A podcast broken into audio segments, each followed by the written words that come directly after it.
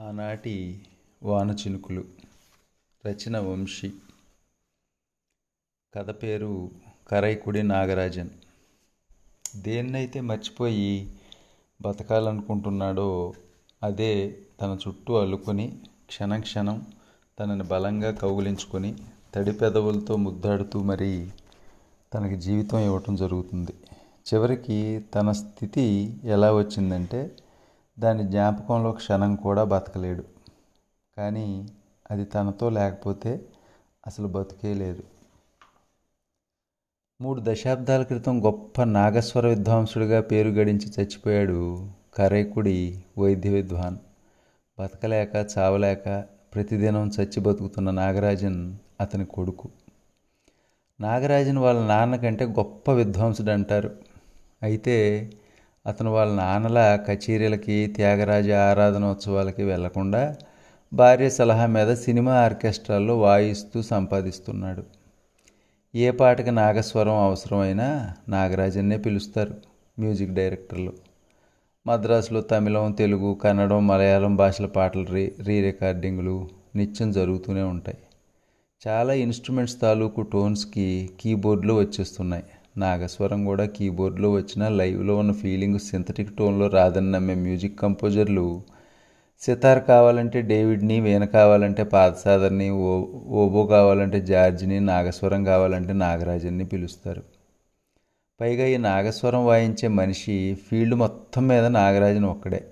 ఆ కారణంగా చాలా బిజీగా ఉంటాడు నాగరాజన్. ముప్పై ఐదేళ్ళు ఉంటాయి నాగరాజన్కి. సన్నగా పొడుగ్గా ఉంటాడు. అలవాటైన గోల్డ్ ఫ్లాక్ ప్లెయిన్ సిగరెట్ని ఆర్టిస్టిక్గా కాలుస్తాడు. భార్య పిల్లలతో సైతం ఎక్కువగా మాట్లాడు. తను పుట్టిన కొన్నాళ్ళకి నాగగండం ఉందని తేలిందట. అది విని వాళ్ళమ్మ శోకాలు తీస్తూ తండ్రిని శాపనార్థాలు పెట్టింది. మీరు వాయించే నాగస్వరంలో అపశృతులు ఉండటం వల్లే చంటిబిడ్డకి సర్పగండం ఏర్పడింది అని. కొన్నాళ్ళు గడిచాక ఆమె కళ్ళలో నాగుపాము కనిపించడంలో ఆకులు అల్లాడిపోయి దేవుడికి మొక్కుకుంది. తిరువత్తియారు నాగేంద్ర స్వామి గుడికి వెళ్ళి నా భర్త తప్పిదానికి నా బిడ్డను క్షమించు స్వామి నా పిల్లాడికి నీ పేరే పెట్టుకుంటాను అని. చంటికుర్రాడికి నాగరాజునని నామకరణం చేశారు. చాలా కాలం తర్వాత పుట్టాడని మురిపంగా పెంచడంతో చాలా అల్లరి చేసేవాడు నాగరాజన్. అతని గోలకి రోజులో నాలుగు సార్లు ఇసిగిపోయేది తల్లి అన్నం తిన్నని గొడవ చేసేవాడు తినకపోతే పాము వస్తుందని అల్లరి చేసేవంటే నాగరాజు వచ్చి తీసుకుపోతాడని భయపెట్టి అన్నం తినిపించేది తల్లి. ఏడ్చావంటే పిల్లి వస్తుందని బూచాడు వస్తున్నాడని భయపెట్టి ఊరుకోబెడతారు చిన్నప్పుడు. కానీ పెద్దయినా చిన్నప్పుడు నాటుకుపోయిన ఆ భయాలు వాళ్ళ నుంచి దూరం కావు. అసలు భయం అంటే ఏంటో వాళ్ళకి అలాగే తెలుస్తుందేమో. కొందరి విషయంలో అలాగే జరగకపోవచ్చు. నాగరాజన్ విషయంలో మాత్రం జరిగింది. పెద్దవుతున్నా ఉన్న తన నుంచి భయం దూరం కాలేదు సరికదా? దానికి తోడు తనకు నాగగండం ఉందని తెలిసే నాటికి తన భయం రెట్టింపయ్యి తనలో పూర్తిగా తిష్ట వేసి కూర్చుంది. పాము పేరెత్తే చాలు గడగడ ఉనికిపోయేవాడు తెల్లారితే తనకు ఎదురైన ప్రతివాడు తనకు పాము పేరు చెప్పి మరీ పలకరించేవారు. అందుకు కారణం తన పేరు నాగరాజన్ కాబట్టి. ఈ పాము భయం నుంచి దూరంగా పారిపోదామంటే వీలు కాని భార్య బంధం. పోని చేసే పనిలో పూర్తిగా లీనమై మర్చిపోదామని ప్రయత్నిస్తే తను వాయించేది నాగస్వరం. మ్యాండ్లిను వీణా సితారా లాంటి ఇన్స్ట్రుమెంట్స్ని మెయిన్గా ఉంచి ఆడియో క్యాసెట్లు కంపాక్ట్ డిస్కులు చాలా విడుదల చేస్తున్నారు తప్ప నాగస్వరం మీద ఈ మధ్యకాలంలో చేయలేదని త్వరలో ఓ క్యాసెట్ డిస్కు విడుదల చేయాలని నిర్ణయించారు హెచ్ఎంవి గ్రామ్ఫోన్ కంపెనీ వాళ్ళు. నాగరాజన్కి పిలుపు వచ్చింది. సంగతంతా చెప్పి క్యాసెట్ సేల్స్ మీద రాయల్టీ పర్సంటేజ్ చెప్పారు వాళ్ళు. క్యాసెట్ ఐసీ కవర్ మీద మీ మల్టీ కలర్ ఫోటో వేస్తామని కూడా చెప్పారు. రికార్డింగ్ డేట్స్ ఫిక్స్ చేశారు. అంతా విని ఆనందపడ్డాడు నాగరాజన్. గొప్ప వాళ్ళదే తప్ప మామూలు వాళ్ళ సంగీతం క్యాసెట్లు డిస్కుల రూపంలో రాదు మరి. ఇరవై ఆరో తేదీ పౌర్ణమి. లక్ష్మీవారం ఉదయం తొమ్మిది గంటల నుంచి రాత్రి తొమ్మిది వరకు నాగరాజంలోని సంగీత సరస్వతి నాగావళి ఏర్లా నొరగలగక్కి సుడులు తిరిగి ప్రవహిస్తుంది. మౌంట్ రోడ్లో ఉన్న హెచ్ఎంవి గ్రామ్ఫోన్ కంపెనీ వాళ్ళ సొంత థియేటర్లో రికార్డింగ్ పూర్తయింది. జన్మలో ఎప్పుడూ అనుభవించిన వింత ఆనందంతో ఆటోలో ఇంటికి బయలుదేరాడు. నగరంలో వెన్నెల చాలా హాయిగా ఉంది. ఆటో ఫ్లైఓవర్ దాటుతుంటే పార్సన్ కాంప్లెక్స్ వెనక స్పష్టంగా కనిపించిన చంద్రుడు అందంగా కనిపిస్తున్నాడు. చందనం రాసుకున్నట్టు పరిమళిస్తున్నాడు. ఆనందం ఎక్కువైన అతని గుండె అభి గుహలో హంసధ్వని రాగం మందరంగా మూలిగింది. ఆటో వాళ్ళ ఇంటి ముందు ఆగింది. పాతకాలం డాబా ఇల్లది. పాత చెక్కగేడు దాటి ఓ పద్ధతిలో లేకుండా పెరిగిన పచ్చగడ్డిని ఇరవై అడుగుల దూరం తొక్కుంటూ వీధి కుమ్మల్లోకి అడుగు పెట్టాలి. గేటు తెరిచి హుషారుగా పెరిగిన లాన్ మీద బలవంతంగా అడుగులేస్తూ మూసి ఉన్న ఇంటి తలుపుల వైపు వెళ్తుంటే కాలి కింద ఏదో మెత్తగా నలిగినట్టు అనిపించి వెనక్కేసాడు అడుగు. నల్లగా పొడుగ్గా ఉన్న పెద్ద పాము. వెన్నెల్లో మెరుస్తూ చరచర పాక్కుంటూ పగిలిన తోలతే తోల పూలతొట్టి వెనక వెళ్ళి దూరిపోయింది. అంతే. తలుపు తెరిచిన భార్య నాగరాజుని చూసింది. చెమటతో ఒళ్ళంతా పొంగటంతో లాల్చి తడిచిపోయింది శరీరం వణుకుతోంది. చిన్న కనుగుడ్లు పెద్దవిగా మారి ఎక్కడికో దూరతీరాలకు చూస్తున్నాయి. అతను వాలకం చూసిన ఆమె క్షణం దడిచినా క్షణాల్లో సెటిల్ అయి తీసుకెళ్ళి గదిలో మంచం మీద పడుకోబెట్టింది. గండం దగ్గర పడింది. తన జీవితకాలంలో పాము రావాల్సిన సమయం దగ్గర పడింది. నిన్ననే కుబుసం విడిచిన ఆరు అడుగుల పాము పడగిప్పితే రెండు కృష్ణపాదాలతో మెరుస్తూ సరాసరి తన వైపే వచ్చే వేలయింది. ఇక వచ్చేస్తుంది. జరజర పాకుతూ వచ్చేస్తుంది తన వైపు. బుస్సుమని ఊపిరి విడుతూ జరజర శబ్దం. కళ్ళిప్పాడు పాము రాలేదు. పాదాలు దిగే వరకు భార్య కట్టిన కొత్త లంగా నడిచేటప్పుడు నేల రాసుకుంటుంటే వినిపించిన శబ్దం అది. జాకెట్టు లంగా మట్టుకే కట్టుకొని ఏ రంగు చీర బాగుంటుందా అని బీరువాలో చీరల దొంతన తిరగేస్తున్న భార్య అతను చూసి కాఫీ తేనా అంది. వద్దని తలూపాడు మ్యాచింగ్ చీర తీసుకుని వెళ్ళిపోతుంది భార్య. అతను ఆమె పాదాలకేసి చూశాడు. పడగ విప్పిన పాము తలలు నేల మించి వెళ్తున్నట్టున్నాయి అవి. డాక్టర్ వచ్చి వెళ్తున్నాడు. నాగరాజులో మార్పు లేదు. సన్నగా ఉండే తను ఇంకా సన్నగా అయిపోతున్నాడు. సిక్కిన బలిలా తయారవుతున్నాడు. డాక్టర్ వచ్చి వెళ్తూ అడిగాడు కండిషన్ బాగానే ఉంది. మరి మనిషి ఎందుకు అలా అయిపోతున్నాడో? నన్ను అడుగుతారేమిటండి? డాక్టర్ మీరు కదా? తిరిగి అడిగింది ఆమె. బుర్రపట్టుకు వెళ్ళిపోయాడు డాక్టర్. ఆమె ఊపిరిని భారంగా వదిలి ఏవిఎం రాజేశ్వరిలో రిలీజ్ అయిన రజనీకాంత్ సినిమాకి వెళ్ళిపోయింది. తను తన ఆనందమే తప్ప ఇంకెవరిని పట్టించుకునే తత్వం ఆమెది. పిల్లలు కూడా అంతే ఆమె లాంటి వాళ్ళే. నెల రోజులు దాటాయి. నాగరాజుని అసలు మంచం దిగలేదు. ఇక బతుకుతాననే ఆశ పూర్తిగా పోయింది అతనికి. ఎవరికైనా చెబుదామంటే వినేవాళ్ళే లేరు. అసలు తను పట్టించుకునే వాళ్ళే లేరు. జన్మలో ఎప్పుడూ అంత భయానకమైన రోజును తను చూడలేదు. మంచం మీద పడుకుని ఉన్నాడు. వందలాది పాములు తన శిరస్సు నుంచి సిరిపాదం వరకు చుట్టేసుకుని ఒకదాన్ని ఒకటి అల్లుకుని పెనవేసుకుపోయి మాగన్నుగా నిద్రపోతున్నాయి. మధ్య మధ్య బొసలు కొడుతున్నాయి. కదిలితే కసుక్కుని కాటేస్తాయి. అరుస్తూ తెరిచాడు కళ్ళు. పాములు లేవు. తన ఒంటి నిండా దుప్పటి. తెల్లటి పొరలాంటి దుప్పటి. కప్పబడి ఉంది. భయంతో విడుస్తున్నాడు ఊపిరి. ఇక నిద్ర రాలేదు. నిశ్శబ్దంగా ఉన్న గదిలోకి తన ఇద్దరు పిల్లలు వస్తున్న అరుపులు వినిపించాయి. వాళ్ళు మిద్ది మీద ఉన్న పాతకాల మృదంగాన్ని కిందకి దించి వంతుల వారీగా తన్నుకుంటూ గదిలోకి వచ్చారు. పెద్ద పిల్లాడు మృదంగానే ఒక తాబు తన్నేసరికి అది గోడ గుద్దుకుంది. దాంట్లోంచి నిజంగానే చిన్న పాము పిల్ల బయటకు వచ్చి జరజర పాక్కుంటూ వెళ్ళిపోయింది. కెవ్వును అరుస్తూ పారిపోయారు పిల్లలు. అది చూసి నాగరాజునికి స్పృహ తప్పింది. ఎక్కడో సుదూరంగా నాగస్వరం వినిపిస్తోంది. తనకు తెలుసు అది తను వాయించిందే. కానీ ఎక్కడా ఎప్పుడు వాయించాడో గుర్తుకు రావటం లేదు. పోను పోను ముమ్మరంగా వినిపించేసరికి కళ్ళు తెరిచాడు నెమ్మదిగా.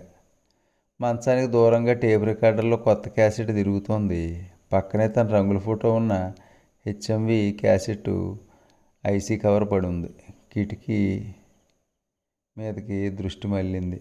పాము. ఆ వెన్నెల రాత్రి తను తొక్కిన పాము నెమ్మదిగా టేప్ రికార్డర్ వైపు పాగుతూ వచ్చి వినిపించే నాగస్వరానికి ఆనందంతో పడగిప్పి తన్మయత్వం చెందుతూ లైగా తలాడిస్తుంది. పాముని తిరుగుతున్న క్యాసెట్ని మార్చి మార్చి చూస్తున్నాడు తను. క్యాసెట్ అయిపోయింది. నాగస్వరం ఆగిపోయింది. తన్మయత్వంలో ఆడిన పాము అక్కడ నిశ్శబ్దం ఏర్పడేసరికి బుస్సుమని టేప్ రికార్డర్ మీద మురుకు ఆటలేసింది. అప్పటికే నాగస్వరం వినిపించకపోవడంతో దగ్గరలో ఉన్న నాగరాజుని ఏం చేయకుండా తన దారిని తన శరవేగంతో వెళ్ళిపోతుంటే మిడిగుడ్లతో ఆ పామునే చూస్తూ ఉండిపోయిన అతడు ఇక జనంలో పాము అంటే భయపడలేదు. అలా ఆ నాగపాము తన శరీరం మీద కాకుండా తన భయం మీద కాటు వేయటంతో ఈ జన్మకి పాము అంటే భయం పోయింది కరైకుడి నాగరాజునికి. కృష్ణా పత్రిక మే పంతొమ్మిది వందల డెబ్భై తొమ్మిదిలో ప్రచురితం. బాచి వాళ్ళ నాయనమ్మ నిద్రపోతుంటే ఆవిడ కుడి చేతుకున్న బంగారపు మురుగుని సొబ్బు బిల్ల రుద్ది లాగేసి ద్రాక్షారామంలో ఉంటున్న బేబీ అనే స్కూల్ టీచర్కి ఇచ్చే ఇచ్చేసేట ఇద్దరు పిల్లలున్న ఆ టీచర్కి భర్త పోయి మూడేళ్ళు అయిందట. ఇప్పుడు ఆ మనిషిని పెళ్ళాడతానని తిరుగుతున్నాడట. ఆదిరెడ్డి గారి కోడలకి దెయ్యం పట్టింది కదా. దాన్ని వదిలించడానికి ఒడిసిలేరు భూత వైద్యుని తీసుకొచ్చారట. వీడికి ఇదే మాయ రోగమో? సవారీ బండి మీద వచ్చిన భూత వైద్యుడికి మంత్రాలు రాకుండా ముందు పళ్ళన్నీ ఓడగొట్టేశాడట. వెలంపేటలో ఉంటున్న వాడరేవు చిట్టుపంతులు గారింటి వెనక పడిపోయిన గోడలో ఉంటున్న పాము నిన్న రాత్రి పిడకల గూట్లో చేరిందట. ఎలాంటి భయం లేకుండా చెయ్యి పెట్ట పాముని బయటికి లాగేసిన వాడు సంపాల. గోపాలస్వామి గుడి అరుగు మీద మధ్యాహ్నం దాకా ఆడించి ఊరి చివరన వాళ్ళ బుల్లబ్బాయి గారి సమాధి దగ్గర వదిలొచ్చాట. బాచి అనే ఆ మనిషి గురించి రకరకాలుగా చెప్పుకునేవారు మా ఊళ్ళో. ప్రతిరోజు తన జావా మోటార్ సైకిల్ ఎక్కి మా ఊరిని అంచున్న రామచంద్రాపురం వెళ్ళిపోయేవాడు. సరిగ్గా దీపాలు ఎలా అయ్యేసరికి ఇంటికి వచ్చేసి స్నానం అది చేసి మడతనలగని సిల్క్ బట్టలు వేసుకుని నూర్జహాన్ సెంటర్ రాసుకుని బయలుదేరే బాచి మళ్ళీ ఊళ్ళో దిగేసరికి తెల తెల్లారేది ఓ సాయంత్రం సంతపేట దగ్గర ఉన్న బ్రాహ్మణ్ రెడ్డి గారి ఇంటర్వ్యూ మీద కూర్చున్న నా పక్కనే ఉన్న బండి తన బండి ఆపి మండపేట అవతల మురమండ అని ఊరు వెళ్దామా? అని తీసుకెళ్ళిపోయాడు. అదొక గ్రామం. బండి ఒక వీధిలోకి తిప్పి ఒక ఇంటి ముందు ఆపిన వెంటనే ఆ ఇంటి తలుపులు బార్లా తెరిచారు. మేము లోపలికి వెళ్ళేసరికి ఒక స్త్రీ నెలల నిండి నొప్పులతో బాధపడుతుంది. ఎలాగుంది? తలుపు దగ్గర నిలబడ్డ ముసలామని అడిగాడు. మధ్యాహ్నం నుంచి మరీ ఎక్కువయ్యాయి నొప్పులు చెప్పింది ఆమె. అయితే చిన్న కారు తీసుకొస్తాను రాజమండ్రి తీసుకెళ్దాం. అని లేచి రాత్రికి రాత్రి ఆ నెలల నిండిన మనిషిని రాజమండ్రి గవర్నమెంట్ హాస్పిటల్కి తీసుకెళ్ళాడు. ఆ రోజు నుంచి జోడీ అయ్యాను బాచీకి. ఎన్నెల రాత్రులు చలేసే సాయంకాలాలు వర్షం కురిసి వెలిసిన వేకు వేళలు తిరుగుతూనే ఉండేవాళ్ళం. కొన్ని సందర్భాల్లో అతను మాట్లాడే తీరు విచిత్రంగా ఉండేది. ఓ పట్టణ అర్థమయ్యే కాదు అతని ఆలోచనలు. కొన్నాళ్ళు గడిచిపోయాయి అలాగా. మా ఊరు వదిలిపెట్టి మద్రాసు వెళ్ళిపోవాల్సిన పరిస్థితి వచ్చింది నాకు. చాలా చిన్న వయసులోనే సినిమా డైరెక్ట్ చేసే అవకాశం కూడా వచ్చింది. ఎనభై రెండులో మొదటి సినిమా తీసి ఆ తర్వాత ఫ్లాపులు అప్పుడప్పుడు ఒక హిట్టు తీస్తూ వస్తున్న నాకు ఓ రోజు ఉత్తరం ఒకటి వచ్చింది బాచీ దగ్గర నుంచి. మొదట్లో అబ్స్ట్రాక్ట్గా తీస్తూ వచ్చావు. ఇప్పుడు స్టైల్ మార్చి ప్లెయిన్గా తీస్తున్న విధానం బాగుంది. కానీ జీవం ఉండటం లేదు జనానికి విసుగ్గా ఉంటుంది. అసలు విషయానికి వస్తే మంచి కథలు నీకు దొరకటం లేదు. అందుకే నీ సినిమాలు దెబ్బతింటున్నాయని ముగించాడు. నేను బాగా ఆలోచించేలా చేసింది ఆ ఉత్తరం. అతను రాసిన ప్రతి అక్షరంలోనూ సత్యం కనిపించింది. ఇరవై ఏళ్ళ తర్వాత మళ్ళీ మా ఊరు వచ్చి నన్ను పలకరించడానికి వచ్చారు కొంతమంది. వాళ్ళని అడిగాను బాచీ గురించి. కపాలేశ్వరుడి గుడి ఉద్యోగి చెల్లెలతో ఊరు విడిచి వెళ్ళిపోయాడట. జనం ఇదంతా చెప్తుంటే ఆ బాచి తత్వం ఏంటో ఏమాత్రం అర్థం కావటం లేదు నాకు అన్నాను. ఆ మత పిచ్చుడు గురించి అర్థం చేసుకునేది ఏముంటుంది? అన్నారు అంతా. ఇప్పుడు అతను ఏ ఊళ్ళో ఉంటున్నాడో ఎవరికన్నా తెలుసా? అడిగాను. ఊరు కాదు లంకలో పిచ్చుకల లంక అంట. పేరు చెప్పారు. ఎక్కడుందా పిచ్చుకల లంక? యానాం రేవులో పడవేసుకుని పది మైళ్ళు వెళ్తే గోదావరి మధ్య తగులుతుందంట. రాజమండ్రి నుంచి యానాం వెళ్ళే బస్సు మా ఊరి కాలువగట్ట మీద ఆగుతుంది. మరునాడు పది గంటలకు ఆ బస్సు ఎక్కి నేను యానాం బయలుదేరాను. ఆ ఊరు బస్ స్టాండ్లో దిగి కాలినడకని రేవు దగ్గరికి వెళ్ళేసరికి మధ్యాహ్నం అయింది. రేవులో పలసగా ఉన్న జనాన్ని అవతలున్న ఎదుర్లంక రేవుకి చేరవేస్తుంది పంటు. ఒడ్డున చిన్న కాఫీ హోటల్ ఉంది. దాంట్లో కూర్చున్న సొట్టకాలు సెట్టి పల్లెంలో చల్లారిపోయిన మిరపకాయ బజ్జీల మీద ఈగలు వాలకుండా మసిపాతో ఇసురుతూ బేరాల కోసం చూస్తున్నాడు. కొబ్బరి నోజు బొబ్బర్లతో వేసిన మసాలా గారెలు సత్తుపల్లెల్లో పెట్టుకుని అమ్ముకుంటూ తిరుగుతున్నారు ఇద్దరు పిల్లలు. ఆంజనేయ స్వామి గుడి అని డిబ్బి ఊపుకుంటూ తిరుగుతున్నాడు మనిషి. శెట్టి కాఫీ హోటల్ పాకలోకి వెళ్ళి రెండు బజ్జీలు తిని టీ తాగి నేను పిచ్చుకొల్లంకి వెళ్ళాలి లాంచ్ కానీ పడవ కానీ దొరుకుద్దా అన్నాను. దింపడానికైతే ఎవరూ రారండి. రాను పోను అయితే శేషారావు గారి నా మాట్లాడొచ్చు అని భుజం మీద ఈ మసిపాతతో గుండెల మీద ఉన్న చెమటను దుడుచుకుంటా. పైకి లేచుకుంటుకుంటూ వెళ్ళి కాసేపటికి నిక్కర మాత్రం వేసుకున్న శేషారావు అనే మనిషిని తీసుకొచ్చి మాట్లాడి పెట్టాడు ఆ ఇసుక తిప్ప మధ్యలో నిలబడితే ఎడు చూసినా గోదావరి కనపడుతుంది. పచ్చిటికల గోడల్ని పేడతో అలికి సున్నం ముగ్గులు ఎట్టి పైన రెల్లుగడ్డతో వేసిన కుటీరం ఒకటి తిప్ప అంచునే ఉంది. పచ్చివెదులతో చుట్టూ కట్టిన దడికి ఒక మూల చిక్కుడుపాదు ఇంకో మూల పచ్చపాదు పాకున్నాయి. కుటీరం వెనకాల తులసికోట దాని కాస్త దూరంలో గోరింటాకు మొక్క కరివేపాల మొక్క ఉన్నాయి. నావదిగా కుటీరం దగ్గరకు వచ్చి నన్ను ఎవరు కావాలండి అని అడిగింది ఒక స్త్రీ. చూస్తే నల్ల బూడిద రంగు చీర కట్టుకుని ఉంది. అడ్డపాపిడి తీసుకొని నొక్కి జడేసుకొని పెద్ద కుంకుమ బొట్టు పెట్టుకుని ఉన్న ఆమె కుడికాలు లేదు. ఆమెనే చూస్తూ నిలబడి నన్ను మళ్ళీ అడిగింది. ఎవరు కావాలండి మీకు? అని. బాచీ గారి కోసం వచ్చాను చెప్పాను నేను. సాబందలంకి వెళ్ళారు. వచ్చే టైం అయింది. కూర్చోండి. టైం చూసుకుని ఎంతసేపట్లో రావచ్చండి? అన్నాను. పనసపొట్టు ఆగాకరకాయలు కావాలంటే బయలుదేరారు. వచ్చే టైం అయింది. కాలు కడుక్కోండి అని లేవటానికి కర్రలు అందుకోబోతుంటే పర్లేదులేండి. ఆయన వచ్చేలోపు అలా వెళ్ళి గోదావరి చూసి వస్తానని లేచాను. ఒడ్డు చాలా దూరాన ఉంది. ఎటు చూసినా నిండు గోదావరి. చేపల కేటకెళ్ళే మరకాల నావలు ఇసుక ఇటుక బెల్లం చింతపండు బొట్టలు రవాణా చేసే పడవలు అటు ఇటు ప్రయాణం చేస్తున్నాయి. కాళ్ళని నీళ్ళంచున పెట్టి ఇసులో కూర్చుని ఈస్తున్న చల్లగాలిని పీలుస్తున్నాను. అక్కడ మట్టి నీళ్ళు గాలి అన్నీ స్వచ్ఛంగా ఉన్నాయి. ఎక్కడ పాదం పెట్టినా ఏది ముట్టుకున్నా స్వచ్ఛతే కనిపిస్తుంది. బాచీ మీద ప్రకృతి మీద సాగుతున్నాయన్న ఆలోచనలు. చాలాసేపు గడిచింది. గాలిలో చలనం పెరిగింది. తెరచాపు కట్టిన చిన్న నావను నడుపుకుంటూ వచ్చిన బాచి నా పక్కనే ఆపి ఎంతసేపు అయింది వచ్చి? అన్నాడు. ఇందాకే ఇరవై ఏళ్ళ తర్వాత మళ్ళీ చూస్తున్న అతనిలో సహజమైన మార్పే ఉంది. జుట్టు అయితే సగానికి పైగా పండిపోయింది పెంచిన గడ్డం కూడా. లోపలికి వెళ్ళావా? ఆవిడకి కనిపించావా? అని అడిగాడు. అతను చెయ్యి అందిస్తే లేచాను. నేను దిగబెడతానులే. అని నేను వచ్చిన నావా వాడిని వెనక్కి పంపించేశాడు. కూరగాయలు తేవటానికి రాజుగారి తోటలోకి వెళ్ళాను. తీరా చూస్తే ఆయన లేడు. నా ముందు నడుస్తూ అన్నాడు బాచి. వేడి నీళ్ళతో తలమించి స్నానం చేశాక పలచని ఇస్త్రీ లాల్చి నెమలకంఠం రంగున్న శంఖమ్మార్కు లుంగి నాకు ఇచ్చి కట్టుకోమన్నాడు.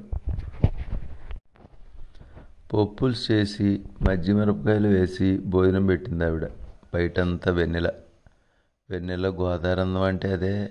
చేపలు పట్టేవాళ్ళు నీళ్ళల్లో ఒక పక్క అంతా వలలేశారు. రాదారి పడవలు లాంచీలు ఆ పక్కకి రాకుండా ఆ వలలో ఉన్న ప్రాంతం అంతా కొబ్బరి చెప్పల్లో తేలే ఇలాయి బుడ్లు వెలిగించి పెట్టారు. కాస్త దూరంలో మరో లంక ఏదో ఉన్నట్టుంది. అక్కడ వాళ్ళ గుడిసెల ముందు వెలిగించుకున్న హరికేన్ లాంతర్లు మినుకు మినుకుమంటూ ఇక్కడ కనిపిస్తున్నాయి. రెండు మడత మంచాలు పట్టుకొచ్చి ఇంటి బయట వాల్చాడు. పరుపు చుట్టలు తీసుకొచ్చి వాటి మీద ఇప్పి నల్ల బిన్ని దుప్పట్లు పరిచి ఒక మంచం మీద తను పడుకొని ఇంకో మంచం మీద నన్ను పడుకోమన్నాడు. ఆగాగి వీస్తున్న గాలిని అనుభవిస్తూ వెన్నెల్లో ఆ కుటీరాన్ని చూస్తున్నాను. అతని హృదయం ఎలాంటిది అని ఎవరైనా అడిగితే ఇదిగో ఈ వాతావరణం లాంటిది అని చెప్పాలనిపిస్తుంది. ఎప్పుడొచ్చావు? అడిగాడు. నిన్న చెప్పాను. నిన్న అక్కడికి వచ్చి ఇవాళ ఇక్కడికి బయలుదేరావన్నమాట నేను ఇంకా గుర్తున్నందుకు చాలా సంతోషం. మళ్ళీ ఎప్పుడు వెళ్తావు? తీసిన సినిమాలు వరుసగా దెబ్బతిన్నాయి. మంచి స్క్రిప్ట్ తయారు చేసి అప్పుడు వెళ్దాం అనుకుంటున్నాను. మంచి ఆలోచనే. నా గురించి మరికొన్ని ప్రశ్నలు వేసి కాసేపు ఆగి చెప్పడం మొదలెట్టాడు. నువ్వు మర్చిపోయి ఉంటావు. ఊళ్ళో కొవ్వూరు రాములు అని ఒక అతను ఉన్నాడు. వాళ్ళ అబ్బాయి పేరు బాబులు. నెలకోసారి ద్రాక్షారామం ద్వారపొడి లాంటి చోట్ల తిరిగే దూల సంతలకు వెళ్ళి మంచి దొన్నపోతు కనిపిస్తే ఎంత రేటుకైనా కొనుక్కొచ్చేస్తూ ఉంటాడు. తీసుకొచ్చిన దొన్నపోతులను బాగా మేపి గేదెలను పొరలటానికి పంపిస్తుంటాడు. అది అడు వృత్తి. అయితే ఊళ్ళో కోళ్ళ పందాలు జరుగుతున్నప్పుడు కోళ్ళ కాళ్ళకు కత్తులు కట్టడం ఆడి సరదా. దొన్నపోతుల మెల్లో కట్టే ఎంటుకల తాళ్ళు పెద్ద పెద్ద రంగు పూసలు అమ్ముకునే వెంకటలక్ష్మి అనే సంచార తగ్గితి సంబంధించిన పిల్ల ఎద్దుల కాళ్ళకు నాడాలేసే ఈరిగాడి ద్వారా పరిచయం అయింది బాబులకి. ఒక కట్టుబడికి లోబడి ఒక పద్ధతిలో ఉండే వెంకటలక్ష్మితో నిన్ను ఇప్పుడు ఇష్టపడుతున్నాను నేను పెళ్ళి చేసుకుంటాను అని చెప్పి చేసే వృత్తి మానిపించి వాళ్ళ పొలంలో ఉండే పంపు షెడ్లో కాపురం పెట్టాడు బాబులు. అలా కొన్నాళ్ళు గడిచాక పెళ్ళి కుదిరింది బాబులకి. అప్పటికి వెంకటలక్ష్మి కానుపోయి ఏడో రోజు రోజులు బిడ్డ అడ్డాల్లో ఉన్నాడు. ఓ మధ్యాహ్నం వెంకటలక్ష్మి దగ్గరకు వచ్చిన బాబు ఏదో పని చెప్పి తన పొలంలోకి పంపించి కాగితం పొట్టలంలో ఉన్న వడ్ల గింజల్ని రోజుల బిడ్డ నోట్లో పోసేసి మింగించేశాడు. ఆ విషయం తెలిసి నేను పరిగెత్తుకుంటూ అక్కడికి వెళ్ళాను. అప్పటికే చనిపోయాడు పసికుర్రాడు. ఆ బిడ్డ శవాన్ని తీసుకుని కొవ్వూరు రాములు ఇంటికి వెళ్ళాను. నా గొడవకు చాలామంది జనం మూగారు. నా దగ్గరకు వచ్చిన కొందరు పెద్ద మనుషులు ఈ ఊళ్ళో చాలామందికి ఇలా ఇంకో కుటుంబం ఉంది. ఇప్పుడు కాదు ఎన్నో తరాల నుంచి వస్తూ ఉంది ఈ పద్ధతి. ఇలా కాపురాలు చేసే ఆడవాళ్ళు ఎక్కువ మంది ఏదో రకంగా ఆర్థికంగా వెనకబడిన వారే. వాళ్ళు అలా పడుంటానికి ఉండటానికి తప్ప మొదటి భార్యలుగా ఉండటానికి పనికిరారు అని సర్ది చెప్పే ప్రయత్నాలు చేశారు. దాంతో మరింత రెచ్చిపోయిన నేను. ఆ పసిపిల్లాడి శవాన్ని భుజం మీద వేసుకుని కాకినాడ దాకా వెళ్ళాను. పోలీసులు దిగారు ఊళ్ళోకి. ఇదంతా అయిన రామచంద్రాపురంలో ఉన్న విలేకరులు సైకిళ్ళ మీద దిగిపోయారు. ప్రతి ఇదిలోనూ జనం మూగారు. చాలా గందరగోళంగా తయారైంది ఊరు. పోలీసులు ఊళ్ళో పెద్దలు ఇలా చుట్టూ మూగిన అందరి సమక్షంలోనూ సంచారి తెగ చెందిన వెంకటలక్ష్మి మెడలో బాబులు తాలి కట్టాక నా చేతిలో ఉన్న పసిపిల్లాడి శవాన్ని బాబుల చేతే మట్టి కొండలో పెట్టి పాతి పెట్టించాను. అది జరిగిన రోజు నుంచి ఊరు ఊరంతా నా మీద కక్ష కట్టింది. ఒకటి రెండు సార్లు నన్ను చంపే ప్రయత్నాలు జరిగాయి. ఒకరిద్దరు కాలు చెయ్యి తీసి రౌడీగా పేరెళ్ళిన మంగమ్మ కొడుకు గవర్రాజు ఒక అర్ధరాత్రి సెల్లూరు వంతెన మీద కూర్చుని నా కళ్ళు తీసేద్దామని ప్రయత్నం చేసి చీకట్లో కత్తి గురిదప్పడంతో తన జబ్బ మీద పొడుచుకున్నాడు. కపాలేశ్వర స్వామి దేవాలయంలో ఓ ఉద్యోగి చెల్లెలికి షుగర్ వ్యాధి వచ్చి కాలు తీసేస్తే భర్త వదిలేసాడామని ఏదో విధంగా నన్ను ఒక బలమైన ఉచ్చులో బిగిద్దామని ఆలోచిస్తున్న ఊరి వాళ్ళంతా ప్రతిరోజు నా దగ్గరకు వచ్చి గుడి ఉద్యోగి చెల్లెలు ఏ ఆధారం లేకుండా పడుంది ఆవిడకు దారి చూపించి చూద్దామని రెచ్చగొట్టారు. ఆలోచించుకొని నేను ఆమె దగ్గరికి వెళ్ళి మాట్లాడాక రాములవారి గుడి దగ్గరికి ఆమెను తీసుకెళ్ళి తాళి కట్టాను. ఈ విషయం తెలిసిన మా ఇంట్లో వాళ్ళు మా ఆస్తి నీకు దక్కదో నిన్ను కులంలోంచి వెళ్ళేస్తున్నాం అని బయటికి గెంటేశారు. దాంతో ఆమెను తీసుకొచ్చి ఊరు బయటకు వచ్చి నేను ఎక్కడెక్కడో తిరిగి చివరికి ఇక్కడ ఆగి నాకు నచ్చిన వాతావరణాన్ని నేను నిర్మించుకున్నాను. మర్నాడు మధ్యాహ్నం భోజనాలు అయ్యాక తిరుగు ప్రయాణానికి సిద్ధమైన నన్ను నావెక్కించి లంగర్లాగి గడేశాడు బాచి. నెమ్మదిగా కదిలిన నావ ఆపేసినంత యాగాన్ని అందుకుంది కాసేపటికి. దాంట్లో కూర్చుని లంకలో బాచి నిర్మించుకున్న పర్ణశాలను చూస్తున్నాను. నేను దూరం అయ్యే కొద్దీ దాని సౌందర్యం పెరుగుతోంది అనిపించింది నాకు. యానాం రేవులో నన్ను దింపుతూ నాలాంటి వాడిని చూడడానికి చాలా దూరం వచ్చావు నువ్వు అన్నాడు బాచి. నీలాంటి ప్రత్యేకమైన మనుషులు ఎక్కడున్నా వెళ్ళి తీరాలి అన్నాను. నీ అపోహ కాకపోతే నేను ప్రత్యేకమైన మనిషి ఏమిటి? అన్నాడు బాచి. అబద్ధం ఆడుతున్నావు.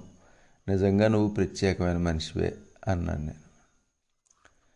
మహానుభావులతో పోల్చుకుంటే చాలా మామూలు జీవితం నాది. చాలామంది మామూలు మనుషుల జీవితంలో జరిగే సాదాసీదా సంఘటనలే నా జీవితంలోనూ జరుగుతూ వస్తున్నాయి. అయితే ఒక విషయం. ఈ మధ్య ఒక గ్రంథం చదివి దాంట్లో ఒక సత్యాన్ని జీర్ణం చేసుకున్నాను. ఆ సత్యాన్ని నేను అమల్లో పెట్టడం జరిగితే భవిష్యత్తులో ఎప్పుడన్నా నన్ను చూడడానికి రావచ్చు నువ్వు.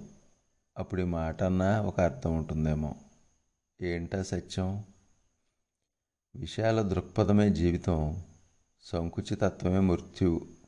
స్వార్థపరత్వమే సర్వనాశనం. ఇదే జీవిత సత్యం. స్వాతి మాసపత్రిక అక్టోబర్ పంతొమ్మిది వందల తొంభై ఏడులో ప్రచురితం. నల్లమిల్లి పెదబామిరెడ్డి గారి గ్రామం.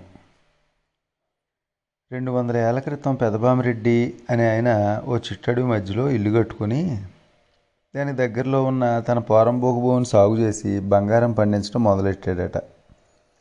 అది తెలిసి ఆయన బంధువులంతా ఒక్కొక్కరుగా అక్కడికి చేరి ఇల్లు కట్టుకోవటం మొదలెట్టారట.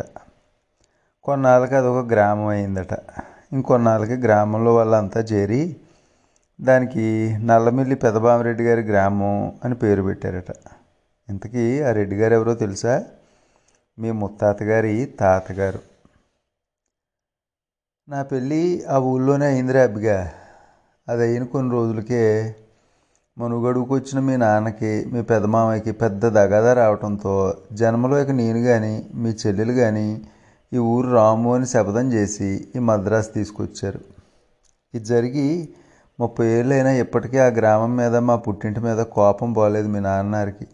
ఐదేళ్ళ క్రితం అనుకుంటాను. ఓసారి వెళ్ళొస్తానండి అన్నాను. వెళ్ళుగాను వెళ్ళుగాని మళ్ళీ ఇక్కడికి రావాల్సిన పని లేదన్నారు. ఆ కోపిష్టి మనిషికి మారడు అని నిర్ణయించుకున్న నేను అడగాలనే కోరిక ఉన్నా ఆయన అడగలేక మింగలేక చస్తున్నాను.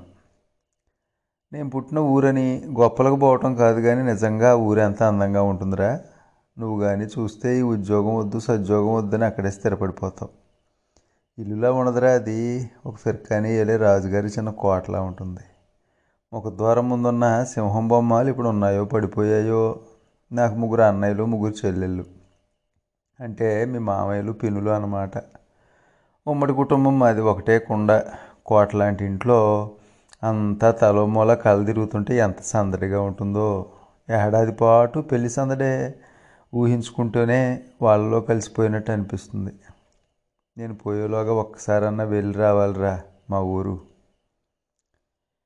తల్లి సరస్వతి చెప్పే వాళ్ళ ఊరి కథ ఇప్పటికి కొన్ని వందల సార్లు విని ఉంటాడు గోపాలకృష్ణ. మద్రాసులోనే పుట్టి పెద్దవాడైన గోపాలకృష్ణ తండ్రి పనిచేస్తున్న రామన్ అండ్ కంపెనీ అనే చార్టెడ్ అకౌంటెంట్ సంస్థలోనే ఉద్యోగానికి చేరాడు. వైజాగ్లో ఉన్న ఒక సిమెంట్ ఫ్యాక్టరీకి రెండు మూడు రోజుల్లో తమ సంస్థ తరపున ఆడిటింగ్కి బయలుదేరాల్సి వచ్చింది. ఆ విషయం తల్లికి చెప్తే చాలా ఉత్సాహపడిపోతూ దగ్గరకు వచ్చి ఎలాగో ఆ వైజాగ్ దాకా వెళ్తున్నావు కాబట్టి రాజమండ్రిలో దిగిపోయి మీ తాతగారు ఊరెళ్ళరా నా బదులు నువ్వన్నా చూసిరారా అబ్బి అంది సరస్వతి. అనుకున్న టైంకి వైజాగ్ వెళ్ళకపోతే ఉద్యోగం పోతుంది. నాన్నకు తెలిస్తే మన ప్రాణాలే పోతాయేమోనే. ఓ రోజు ముందే సెలవు పెట్టి బయలుదేరరా.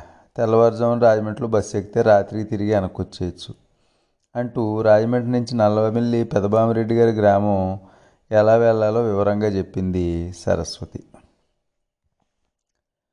గోపాలకృష్ణ ఎక్కిన ట్రైను రాజమండ్రి స్టేషన్లో ఆగేసరికి తెల్లవారుజామున నాలుగు గంటలు ఇంకా కాలేదు.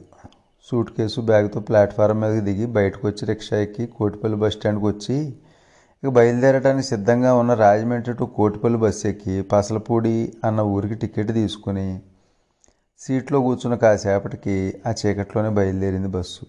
ద్వారపూడి రాగానే కుడిపక్కకు తిరిగి తాపేశ్వరం ఊళ్ళోంచి మండపేట వంతెన ఎక్కి దిగి చిన్న చిన్న గ్రామాలు దాటుకుంటూ పసలపూడి కాలువగట్టు దగ్గర తన్ని దింపి ముందుకెళ్ళిపోయింది. ఇంకా తెల్లవారలేదు. స్వచ్ఛంగా వీస్తోంది గాలి. కాలువగట్టు పక్కనే ఉన్న ఆంజనేయ స్వామి గుళ్ళోంచి అర్చకుల మంత్రాలు మందరంగా వినిపిస్తున్నాయి. అక్కడి నుంచి పామర వైపు వెళ్ళే బస్సు ఎక్కి కురకాలపల్లి మరిచెట్టు దగ్గర దిగి ఒక మైలు దూరం నడిస్తే వాళ్ళ గ్రామం వస్తుందని చెప్పిన సరస్వతి మాటలు ఇంకోసారి గుర్తు చేసుకుంటూ ఆ బస్సు కోసం ఎదురు చూస్తున్న గోపాలకృష్ణ ఆ ప్రాంతం అంతా పరిశీలిస్తూ చూశాడు. నల్లటి తారు రోడ్డు పక్కనే ప్రవహిస్తున్న గోదావరి కాలువలోంచి ముగ్గు పడవ ఒకటి వెళ్తోందా చీకట్లో. పడవ గూటుకు కట్టిన హరికేన్ లాంతరు పడవ ఊపికి కదులుతుంది నెమ్మదిగా. అది చూసిన అతనికి పద్మరాజు గారి పడవ ప్రయాణం మొక్కపాటి వారి మా బామ్మర్ది పెళ్ళి కథలు గుర్తొచ్చాయి. నెమ్మదిగా పామంచాల దగ్గరకు వచ్చి మొహం కడుక్కుని ఆంజనేయ స్వామి గుళ్ళోకి వెళ్ళి రాత్రికి నన్ను రాజమండ్రి చేర్చు స్వామి అని దండం పెట్టుకుని రోడ్డుకి అటు పక్క ఉండే గోపాలరావు గారి కాఫీ హోటల్లో టీ తాగుతుండగా వచ్చేసింది. కాకినాడ నుంచి పామర వెళ్ళే ఫస్ట్ బస్సు. తాగుతున్న గ్లాసు ఆ హోటల్ బల్ల మీద పెట్టేసి చేతిలోనూ భుజాన ఉన్న లగేజ్తో దాదాపు పరిగెడుతున్నట్టు నడిచి ఇలా బస్సులో దూరిన అతను కురకాలపల్లికి టికెట్ తీసుకొని చతికిలబడ్డాడు సీట్లో. చెల్లూరు వంతెన దిగి వెంటూరు దాటి కురకాలపల్లి మరిచెడి దగ్గర ఆగిన పామర బస్సులోంచి దిగేసరికి తెల్లతెరవారుతోంది తల్లి చెప్పినట్టే బస్సు వెళ్ళిన రోడ్డు కుడిపక్కగా ఉందో సన్నటి ఎర్ర కంకరబాట భుజం మించి జారిపోతున్న బ్యాగ్ బెల్ట్ని సరిగ్గా సర్దుకొని ఎడం చేతిలో ఉన్న సూట్ కేసును కుడి చేతిలోకి మార్చుకుని గుంట్లో పడి ఉన్న ఆ కంకర బాట మీద నడుస్తున్న గోపాలకృష్ణ ఓ వంద గజాల ముందుకు నడిచాడో లేదో కనిపించిందా గ్రామం. సుదూరంగా ఉన్న కొండల వెనక నుంచి అప్పుడే అవుతుంది సూర్యోదయం. పొడుగాటి తాటి చెట్ల మధ్య ఉన్న ఆ గ్రామం మధ్యలో ఎత్తుగా వెలుగుతూ ఉంది రాములవారి గుడి గోపురం ధ్వజస్తంభం మీద చిరుగంటలు గాలికి ఊగుతూ అస్పష్టంగా కనిపిస్తున్నాయి. కథల్లో తప్ప కళ్ళతో ఎప్పుడూ పల్లెటూరును చూసి కానీ అతనిలో రాత్రంతా నిద్రలేని నీరసం మొత్తం పోయి కొండంత హుషారు వచ్చేసింది. నడకలో వేగం పెంచాడు. విదిలేసుకుంటూ ఉత్సాహంగా నడుచుకుంటూ వెళ్ళిపోతున్నాడు ఊరివైపు. నడుస్తున్న కంకరబాటికి రెండు వైపులా ఉన్న పచ్చటి పంట పొలాల్లోంచి చల్లగా వీస్తున్నాయి గాళ్ళు. పొలాల్లోకి అప్పుడే దిగిన కూలీ జనం జనపదం మించి నడుస్తూ జానపదం పాడుతూ తీయటం మొదలుపెట్టారు కలుపు మొక్కలు.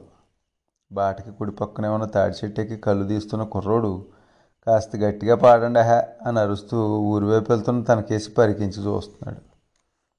ఊళ్ళోకి వెళ్ళడానికి ముందే రెండు చెరువులు కనిపించాయి. ఎడం పక్కన ఉన్న చెరువులో గేదెల్ని ఆవుల్ని కడుగుతున్నారు పాలేళ్ళు.